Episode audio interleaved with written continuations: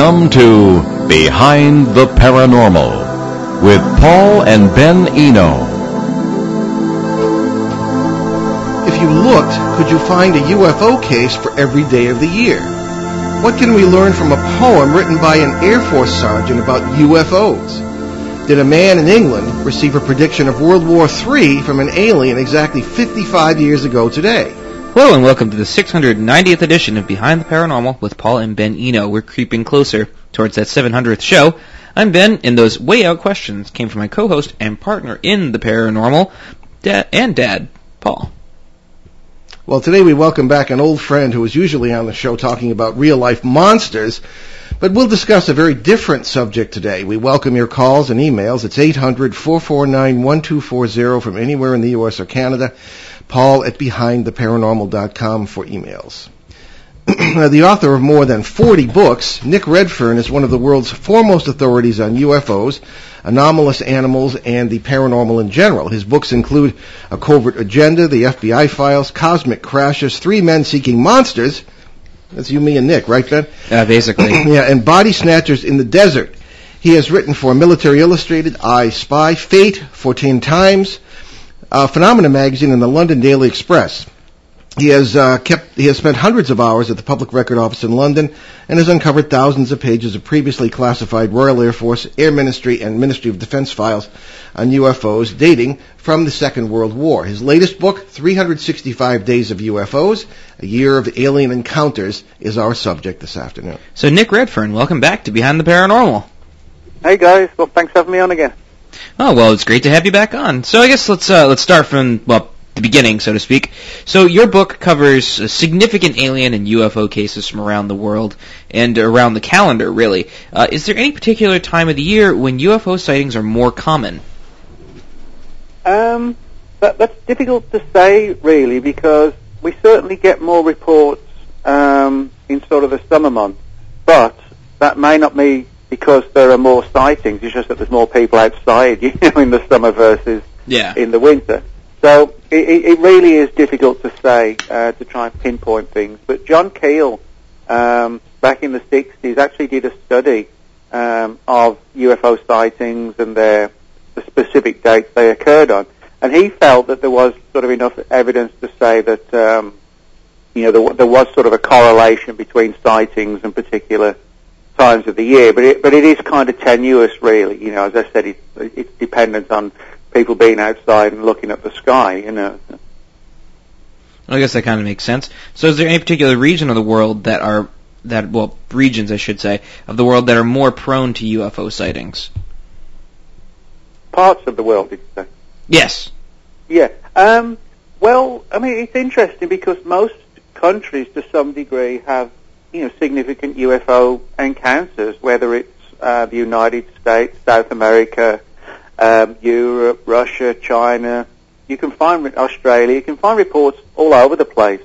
Um, I think one of the things that has happened is that certainly from the early 50s onwards, you know, there was a great deal of interest in UFOs in the US, in the UK, in Australia, and groups were established to investigate these things. So, you know, there, a lot of reports came to the groups back then, and, and that's continued. Now, if you look at, for example, uh, a place like Puerto Rico, where I've been many times looking for the chupacabra, um, up until you know sort of the last 20 years or thereabouts, you know, when the internet started to kick in, um, one of the things I found was that prior to that, that you know there were tremendous amounts of UFO reports on Puerto Rico, but the people on the island really didn't have hardly anybody to report these accounts to, and so they only surfaced, you know, when researchers such as myself actually went out there and and spoke to the people. So again, it's kind of like with the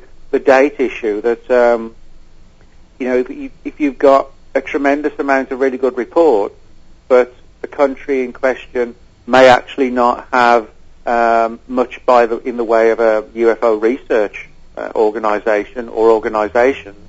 Um, the stories don't get told, and if they don't get told, you know, they just remain in the families of the people who saw them. So, uh, so again, it's sort of um, it's a situation where the number of reports from each country is dependent on sort of their ability to to get the information out there. Do you find that there are cultural differences as well? Uh, uh, I've I've noticed that there's sort of a, a UFO culture in mm. some in some or well you know sort of extraterrestrial like culture among among certain societies, especially in more uh, first world countries. But have you noticed that in, any in any sense that there's like a cultural difference? Like people will not really report stuff because they feel, eh, well, I don't really believe in that stuff. Oh yeah, I mean there's um, I mean there's a cultural difference in sort of the, the physical descriptions of some of the sort of creatures that people report seeing in alien encounters. For example, you know, if you look at the United States, there's a lot of reports of alien abductions, and um, the abductees very often, almost always, report these beings as sort of looking small, with these oversized large heads, uh, big black eyes, and they become known as the Greys. Um, but if you look back at um, British UFO reports from the sort of 50s, pretty much till the mid 80s, um, up until then, the, most of the reports were of very human-looking aliens not unlike the ones reported by the so-called contactees in the US back in the 50s. In other words, they looked extremely human. And it was really only from the mid to late 80s onwards that the whole issue of the greys really kind of took hold in the UK. And then they became sort of, you know, the, the foremost type of creature that people describe. Um, in South America, one of the sort of differences there is that they get a lot of, particularly in Brazil, they get a lot of really violent um, UFO encounters where, you know, it just seems outright hostility is sort of directed at the people who see the UFOs with reports of people being killed or vanishing or being injured. Um, so, in other words, you know, that, that the situation in, in Brazil is very different to the US, which is very different, or was at least, to the UK. Um, if you look at Russia, um, there have been a lot of reports um, from Russia of UFOs landing. Now, and that's right up to the present day. Now, back in the 50s and 60s, there were a lot of UFO landing cases in the US, but you don't really see too many those classic examples where, you know, somebody is driving down the road and they see this typical flying saucer land and then it takes off and there's sort of like tripod landing marks. We just don't really get those reports here anymore, but the Russians still do. So you can find a lot of um, similarities, but also a lot of differences, major differences, um, dependent on the relevant country. Hmm, that's actually fascinating. I, I never knew that. Now, is it? Hmm, I'm trying to I'm trying to think how to, how to phrase this. Well, I guess we'll just move on. So things like UFO reports can be hoaxed, embellished, or even mm-hmm. exaggerated oh, yeah. very, very, easily. So what standards of evidence do you apply to cases when you research, research them? For example, like we mentioned in Brazil, people getting killed, perhaps, by extraterrestrials. Yeah. Well, um, I mean, that's a good question because with a subject so controversial as UFOs, I mean, it's always vital and important to look at every case on its own merit or its lack of merit, you know. And so that means um, interviewing the witness. Now, sometimes, you know, witnesses won't speak on the record, and I understand that because it's very often they don't want to be laughed at or, you know, talked about as the, the guy who saw Little Green Men, that kind of thing. And I, and I get that. So, but it's always preferable if people will speak on the record because that does add credibility. Um, and if you know, there's a, a second or a third witness or multiple witnesses, that's always a good thing, um, rather than just having a one witness case. It, there's nothing wrong with one witness cases. There are a lot of them. But when you've got multiple people, um, again, that does add weight to the story. Um, and one of these sort of red flags to look out for is if the person who's telling the story sort of uh, elaborates on it or embroiders on it later on you know, to keep the story going, they add new parts to it that they claim they didn't reveal before. To me, that's always sort of a bit suspicious, you know, that they they kind of like the publicity, but the story has sort of run out of fuel, and so they add a new layer to it. So I think that that's uh, an important thing to look out from the suspicious angle. But you know, that doesn't take away the fact that I'm, you know, I'm sure that the vast majority of all the people I've ever interviewed are just regular, normal people who are, are, have honestly had a, a, weird experience and they're just looking for answers. Um, so you know, I would apply the same sort of techniques to interviewing a UFO researcher as if I was just writing a regular uh, article for a newspaper. You know, you just use investigative techniques and um, and do your best to try and figure out whose side of the story is the correct one. So, well, with with that being said, um, recently, uh, I, th- I think as recently as I think it was last week that mass sighting in Paris of of that. Well, yeah, Paris. Uh, no, I actually was was it Paris? I can't remember. uh, Friday.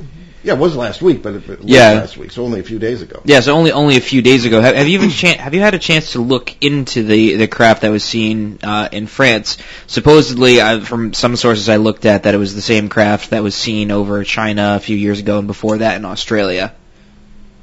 Well, actually, I haven't dug into the story, but yet it is interesting that with this new one, that um, that it does actually closely resemble some of these earlier reports, and, and that's an important thing because when we're looking into the UFO subject, a lot of reports of, of how the craft look, they do sort of typically look either circular like a flying saucer, or there's this other category known as flying triangles, which are like these large black triangular craft that people report.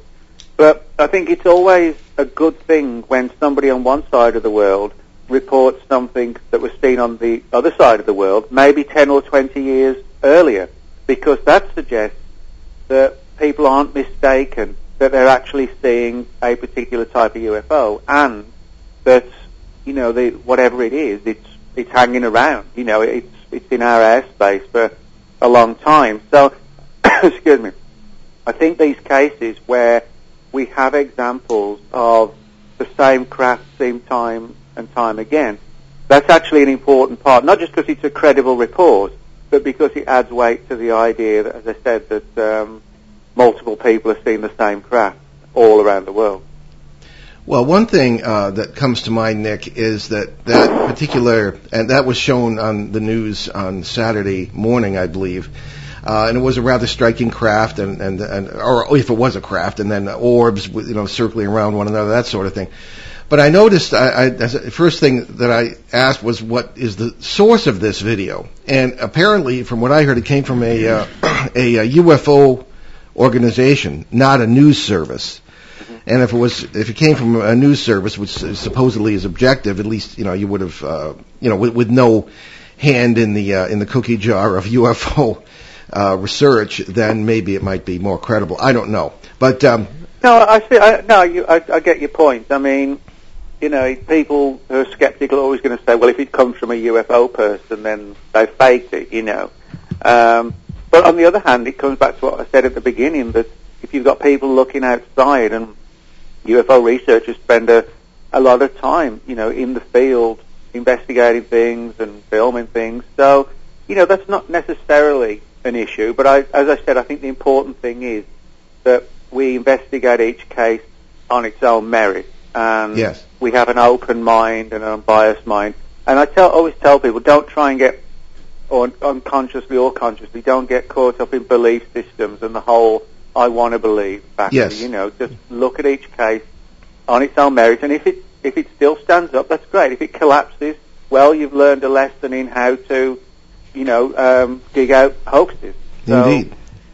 Okay. Uh, what, well, you mentioned one thing that, that we find pretty interesting, and we've had Ted Phillips uh, on the show Oh, yeah. several times. Ted from Missouri, and, and Ted is a uh, probably has the greatest database of landing evidence, UFO landing evidence, physical evidence uh, that we've ever heard of, and very knowledgeable on that. However, he's noticed that the nature of UFOs has in his opinion, been changing over the past, uh, particularly 50 years, uh, from the nuts and bolts craft with the uh, legs and landing pads and all that, uh, to uh, more uh, ethereal sorts of things like balls of light. But you just mentioned that in Russia, that is not the case. Could you say more about that? That's very interesting. Well, yeah, I mean, I've got a lot of um, friends who have sort of studied, you know, the whole issue of UFO encounters in Russia. And, you know, there are a lot of UFO research groups in Russia as well. And um, I've got from, from, certainly from the last 10 years, I've got somewhere in the region of four or five sort of really good cases of landings where people saw what they described as like a solid metallic machine with these tripod legs below. Uh, one was in a just on the fringes of an area of forest. One was in a field, and I, I forget where the other one was now, but it was um, you know they're, they're sort of like classic examples that you would see in the like in the 50s and the 60s here. Cases like the Lonnie Zamora in Socorro in um, 1964, things like that.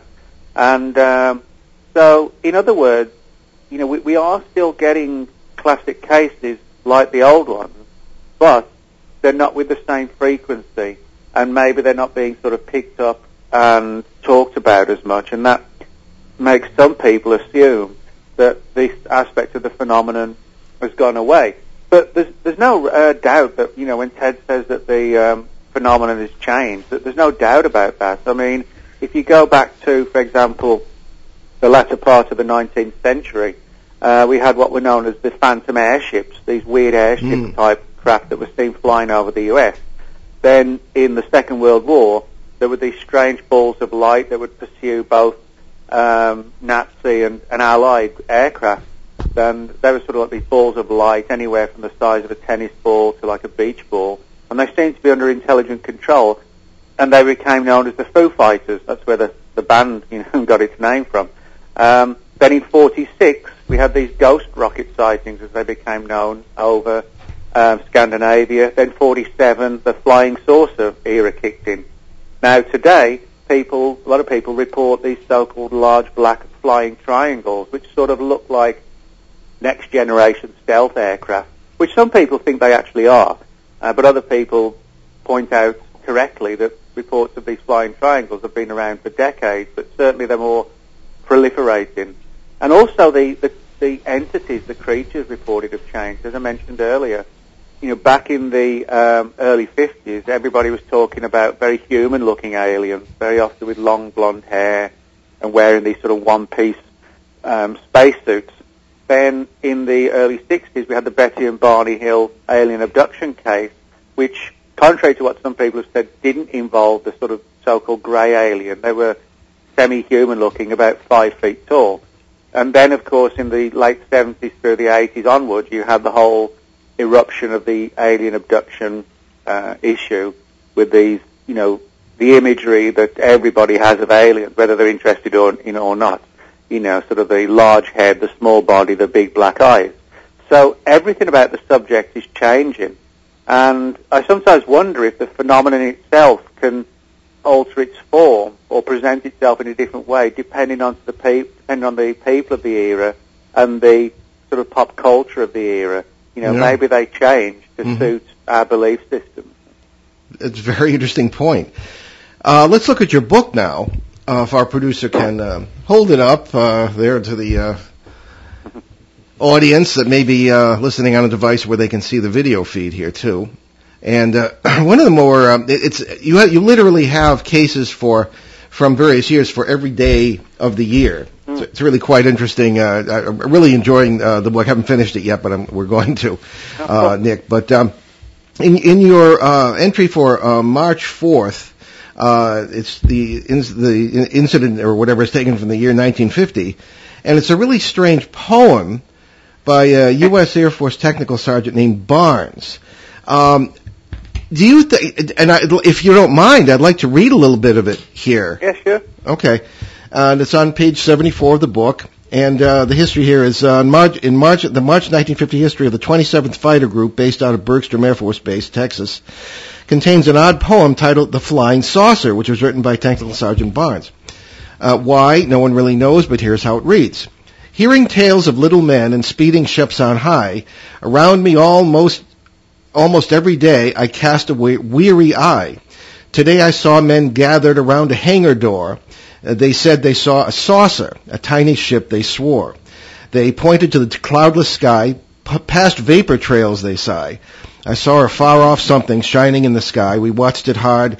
It seemed to move as vapors drifted by. I felt the strangest feelings. Of course I know not why a weather balloon sent up to give the weather for the day. Some said a star that shines so bright. And it goes on uh, for a bit more. Do you think this might have been Sergeant Barnes's way of um, probably uh, of conveying some information about this phenomenon, maybe maybe an experience that he had without uh, doing so in, in an overt way? And who's going to notice yeah, a poem? Yeah. yeah, I think that is actually exactly what happened. Um, because the, the the document that it's contained in, you know, there, there's no sort of explanation as to as to why it's there. Um, and I guess he submitted it, and you know, whoever was the editor um, thought it was interesting enough to put in there. But um, I wouldn't be at all surprised if he didn't have his own encounter and was perhaps a little bit concerned because of being in the military about being, you know, tagged to the UFO phenomenon. Sure. Um, and decided to present his own encounter in the form of a, you know, an interesting little poem. And, um, you know, it's sort of an intriguing little type of thing you don't really get, ever get to see in, you know, in government files, a, a poem about UFOs. no. And, uh, and uh, so in that sense, you know, it's sort of historical, it's intriguing and a little bit eye-opening and, um, you know, the fact that it's so long ago now, chances are, you know, it's probably no longer around. We're talking sort of 67 years ago. Yeah. And, you know, if he was 25 then, you know, so, um, but, but it, but it is fascinating, you know, and it does kind of, it's sort of thought-provoking in terms of, you know, what it was that actually prompted him. And, um, if we could dig further into it, as I said, I would not be at all surprised to find that he'd had his own encounter. Yeah. Well, it's not Wordsworth, but it's well worth reading. Uh, certainly. Uh, why you go? What are your favorite cases that you mention in the book, Nick? Uh, th- things that you think are particularly striking. Well, I would say some of the weirder Men in Black stories. Um, now, when people think of the Men in Black, particularly people outside ufology, they think of Will Smith and Tommy Lee Jones, you know, from the movies. Mm. Um, a lot of people don't realise that the movies were actually based on real reports of people encountering the Men in Black, going back to the 40s, and you know that, that's in the journals and the magazines and the fanzines and things like that. Back in the late 40s and 50s, they were referred to as the Men in Black way back then, uh, because they dressed in black suits, black fedoras, black tie, turn up in black cars and threaten people who'd had UFO encounters. But why I find this subject interesting, particularly interesting, is because most of the witnesses who I talk about in the book, and most of the witnesses in general, don't describe the men in black as looking like secret agents of the government. They actually don't look fully human. They're sort of very pale, skinny, gaunt, and they have these large eyes that they hide behind these wraparound sunglasses, so you don't get to see the face properly, and they have the fedora pulled down. And this has given rise to the idea that the men in black are themselves some sort of alien creature, but one which, superficially at least, looks like us and can pass for us enough at least, you know, if they come out late at night in the shadows and they don't get seen too closely, then, you know, they can sort of maneuver amongst us. Um, but the, you know, the, the idea that they're from the government just doesn't hold water. That, that is really just more a testament to the success, worldwide success of the movie. So that's the assumption. But, uh, Mm. you know, they, most witnesses have said they describe them, that they kind of look almost like, um, you know, like a modern day vampire is the best way to describe them. You Hmm. know, dressed, and I don't just mean like, you know, like a goth. I mean they're sort of dressed in black and pale, but their faces are really weird. Apart from the eyes, people describe the skin as looking almost plastic-like. You know, there's not a single line or crease on their face. One witness described it as if it looked like the man in black had sort of overdone it with the Botox, you know. Hmm. Um, but that's, that's, and one of the witness described um, the man in black, estima- estimated that he was probably sort of 40 to 50, but his skin looked like a baby's skin, and which would look really weird, you know. And but everything about the men in black cases is weird, so that's why I've uh, included sort of seven or eight different ones in the book, demonstrating sort of the really weird aspects that go along with those cases. Sure. Well, we're coming up on our break, Nick, but uh, when we come back, I'd like to talk about the uh, frog-like alien of Asheville, North Carolina, which you have listed for October 6th, uh, 1953, when I was, what, six, six months old. Maybe it was me. Anyway, we're going to take our break. You're listening to Behind the Paranormal with Paul and Ben Eno with our guest Nick Redfern on WOON 1240 in New England's beautiful Blackstone River Valley, broadcasting for its 70th year. Congrats to ON. We'll be right back.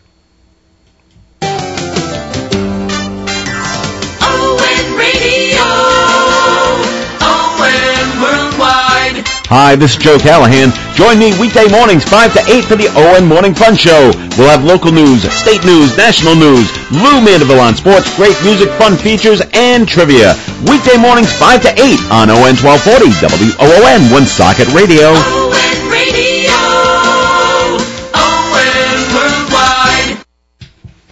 Well, welcome back. It's Behind the Paranormal, excuse me, with Paul and Ben Eno and our guest today, Nick Redfern uh, paranormal renaissance man extraordinaire. And uh, we always promote a certain number of charities on the show, which we check out very carefully before we recommend them to you. And we'll talk about those during during our announcement section. But for now, let's get back to Nick's terrific book, 365 Days of UFOs.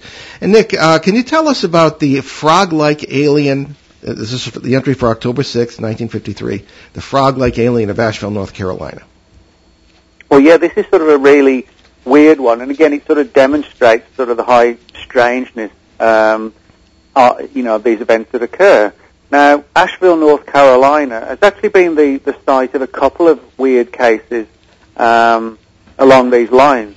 But on this particular night, October the 6th, 1953, um, a driver, he's actually a, a truck driver, um, and he reported his encounter to the military, uh, the military base, uh, near Asheville called Port, uh, Fort Bragg. And he described seeing a creature that was about, roughly round about four feet tall and humanoid looking, but its face and its head was sort of somewhat frog-like in the sense it was sort of bulbous and it had this wide, sort of expansive mouth and these large starey eyes, uh, sort of glassy eyes. And um, because it was sort of late at night, uh, early hours of the morning, he got his headlights on, and um, it basically sort of lit up uh, whatever this thing was, you know, and um, he could see it for exactly what it was. And uh, excuse me. Um, but there's actually sort of a, a tenuous UFO tie into it, which is why I mentioned it in the book. Now, you know, one of the other subjects I write quite extensively about um, is cryptozoology, the study of unknown animals. We were just now, going to ask you about that. Yeah. Well, where, where do yeah, you draw you the could, line? Well, that's right. I mean, you could make a case that this was just some sort of weird unknown animal that science hasn't found yet.